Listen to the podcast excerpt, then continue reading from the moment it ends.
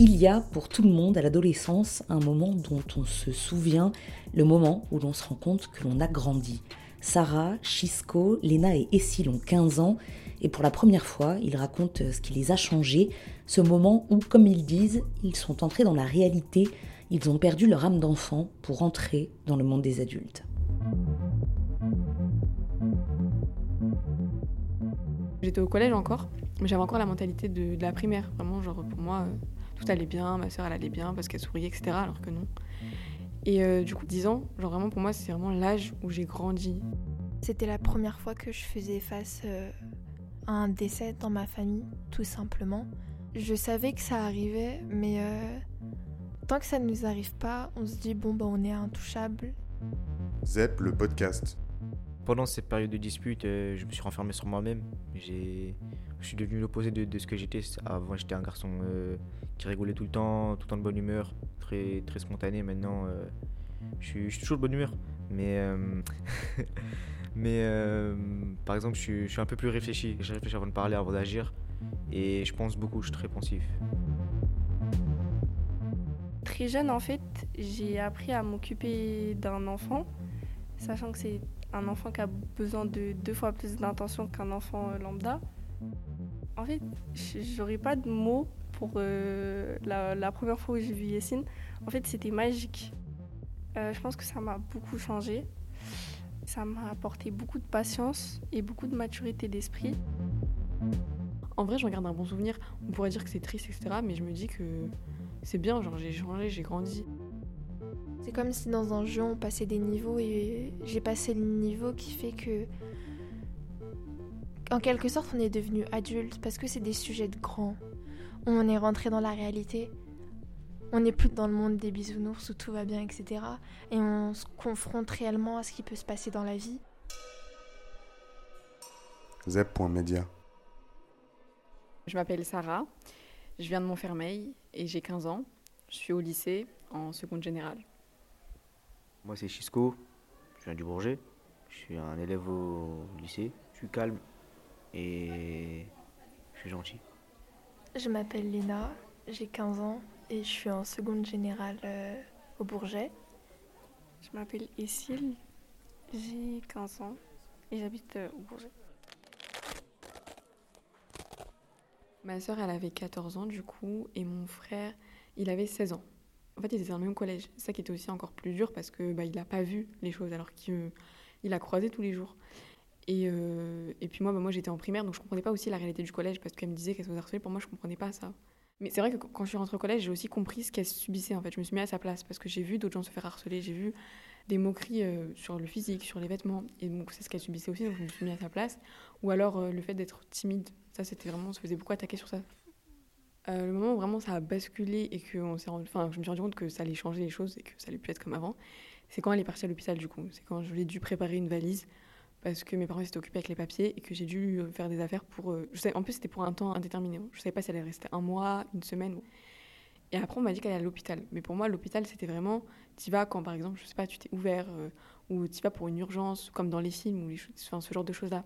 Mais pour moi, ça n'existait pas l'hôpital psychiatrique. Le, côté psychiatrique, je ne comprenais pas aussi ce mot.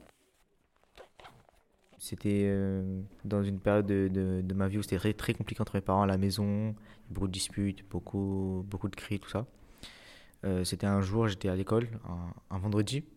J'étais en cours, tout ça. Et il y, a la CP qui est venue me chercher. Elle m'a récupéré, elle m'a dit que je devais prendre mes affaires et partir.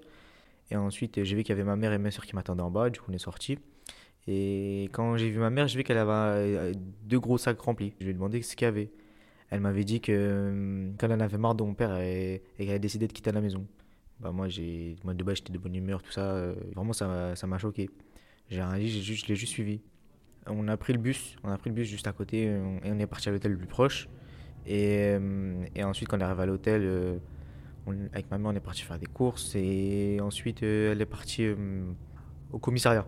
Au commissariat pour commencer les procédures de divorce. Et voilà, c'est un, un, peu le début de l'histoire.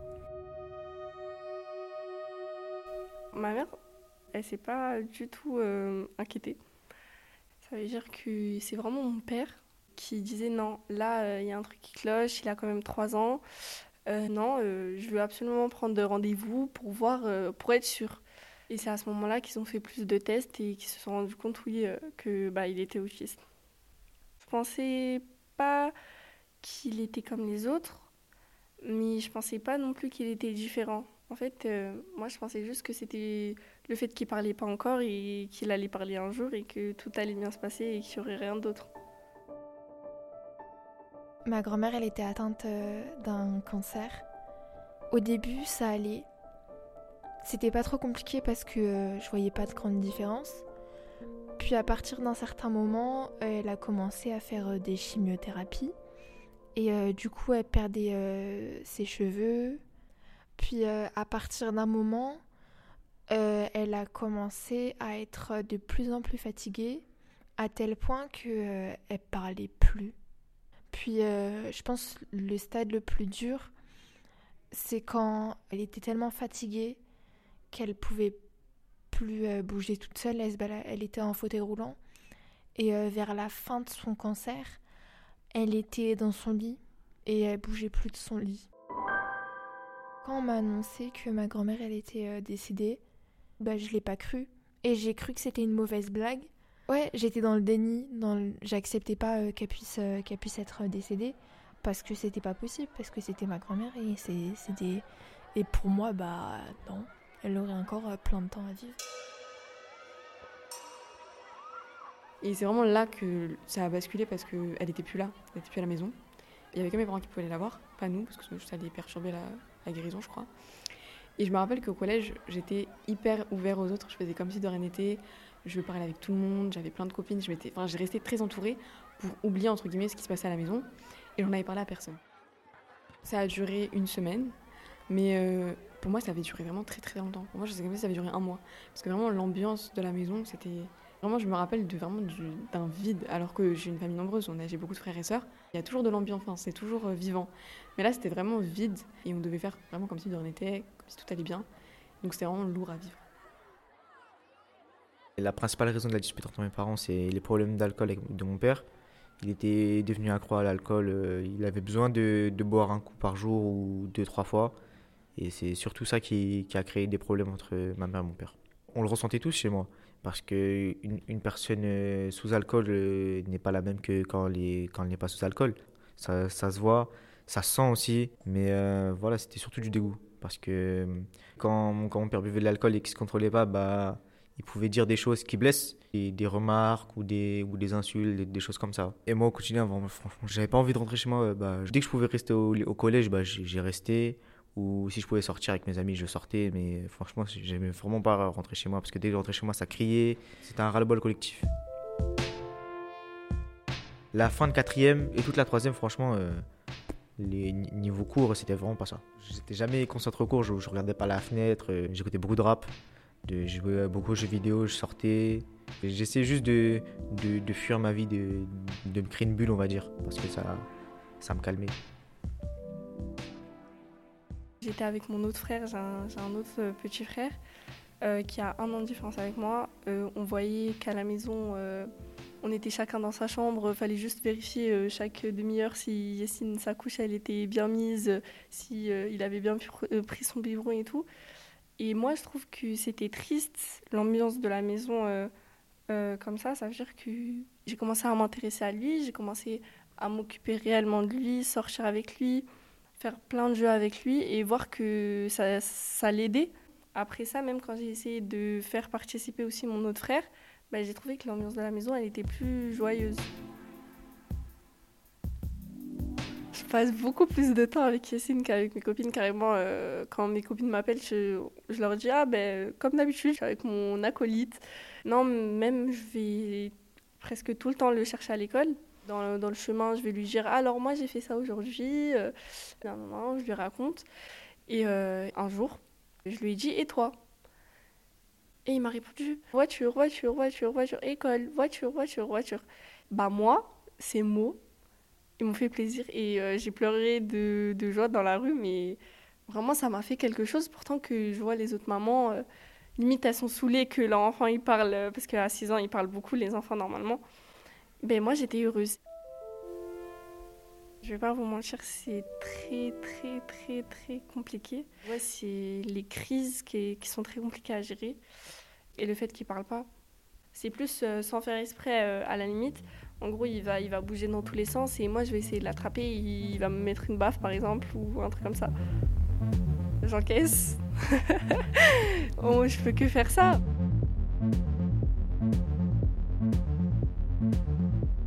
Le moment qui m'a marqué le plus, c'est lorsque je suis allée euh, la voir euh, dans un funérarium. Je me souviens de tout, de l'odeur, de, de, la salle, enfin je me souviens de tout en fait. C'était euh, c'était la toute première fois que je me rendais dans un funérarium et c'était aussi la toute première fois que je perdais un proche. Il y avait une allée avec plein de salles, la porte elle était ouverte et il y avait une musique classique qui était diffusée dans l'enceinte de l'établissement. Il faisait assez frais, je suppose que c'était pour préserver euh, les corps. Et donc en fait, il y avait euh, deux trois chaises en face euh, du lit sur lequel bah, ma grand-mère elle était allongée. Et bah en fait, ce qui était assez troublant, c'était que elle avait l'air beaucoup mieux que lorsqu'elle était bah, que lorsqu'elle était lorsqu'elle avait la maladie du coup. Sereine, on va dire. Enfin, je sais pas si c'est trop le mot, mais c'était c'était comme si elle était partie tranquillement. Enfin, il, il s'était rien passé. Ma mentalité, elle a changé dans le sens où je me rendais pas compte de certaines choses, par tout simplement les, maladies mentales ou même euh, la notion de faire du mal aux gens comme ça, l'harcèlement, etc. J'ai ma, vision de ma sœur aussi, elle a changé. Je me suis rendu compte que vraiment c'était une personne très très forte. Euh, et maintenant aussi, ça me renvoie à mes crises d'angoisse parce que je me dis, c'est quand même mature d'en parler et de dire que c'est normal aussi. On n'en parle pas assez parce que c'est devenu trop honteux en gros d'avoir des maladies mentales ou l'anxiété, c'est devenu vraiment genre une faiblesse. Alors que bah non. J'en parlais d'ailleurs, quelqu'un qui a dit oui. Moi, je comprends pas comment vous pouvez pas aller bien alors que vous vivez, vous mangez, etc. Je suis d'accord, il faut, prioriser ses problèmes. On va bien, tout va bien dans la vie, c'est bon, on est là, on respire, on mange, on a un toit. Mais on peut avoir des problèmes. Donc après, faut, ça, faut, faut le comprendre, le fait que c'est passager, quoi. C'est pas tout le temps que tu as mal. Ça va, j'arrive à gérer euh, mes crises parce qu'en fait, j'ai toujours été angoissée de nature. Donc j'ai toujours, euh, j'ai toujours su que quand j'avais mal au ventre, c'était parce que j'étais stressée.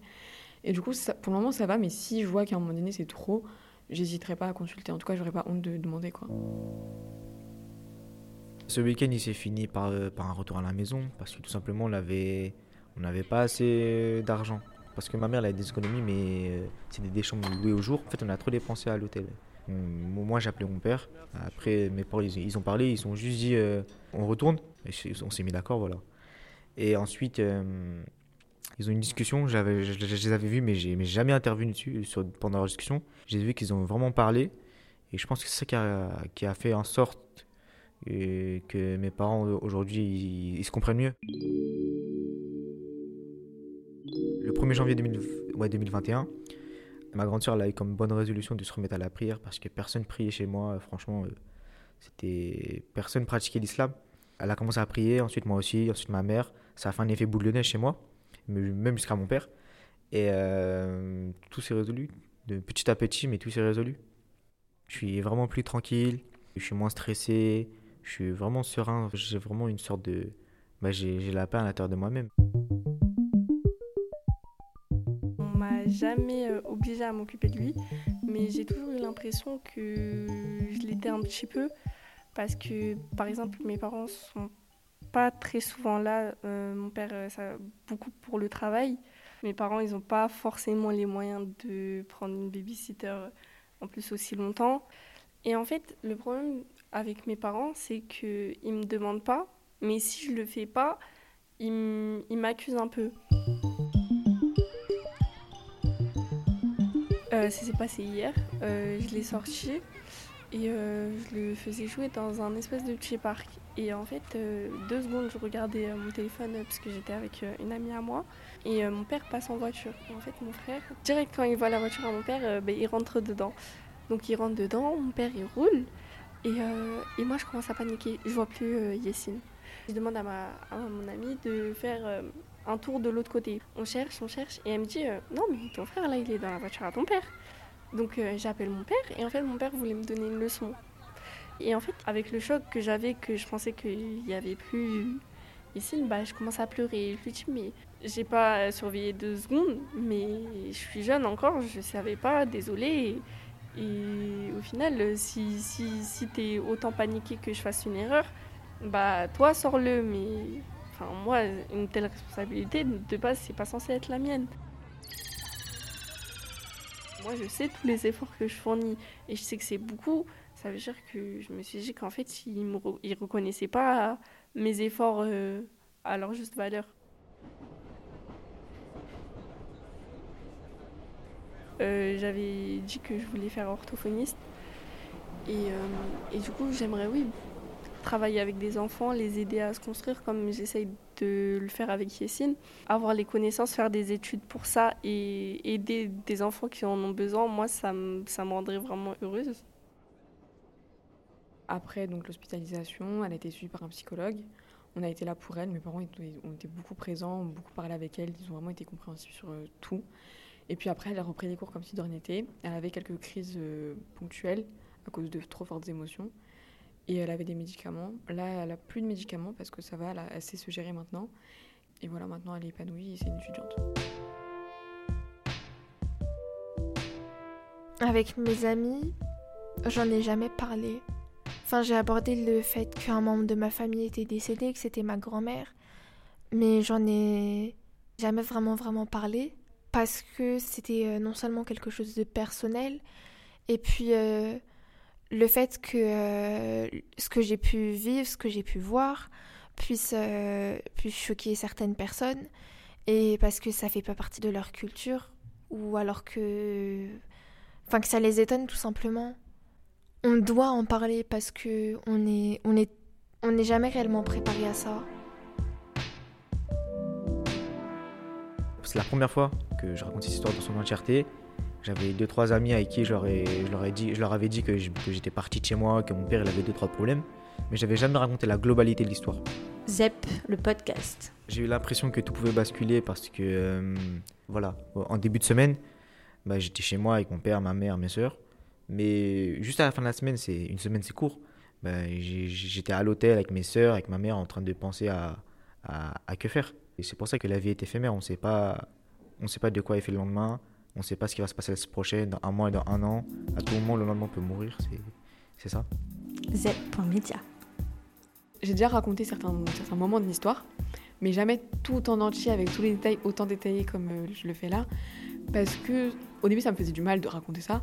Et surtout que je me disais qu'on allait me juger par rapport à ce qui s'était passé, que je me disais euh, qu'ils allaient trouver ma soeur bizarre, ou même moi par rapport à ce que j'ai vécu. Mais en vrai, là, ça me fait du bien parce que ça me fait me rendre compte que j'ai vraiment évolué et ça me.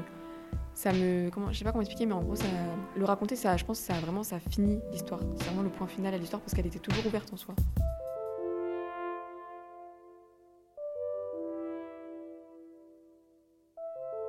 Zep.media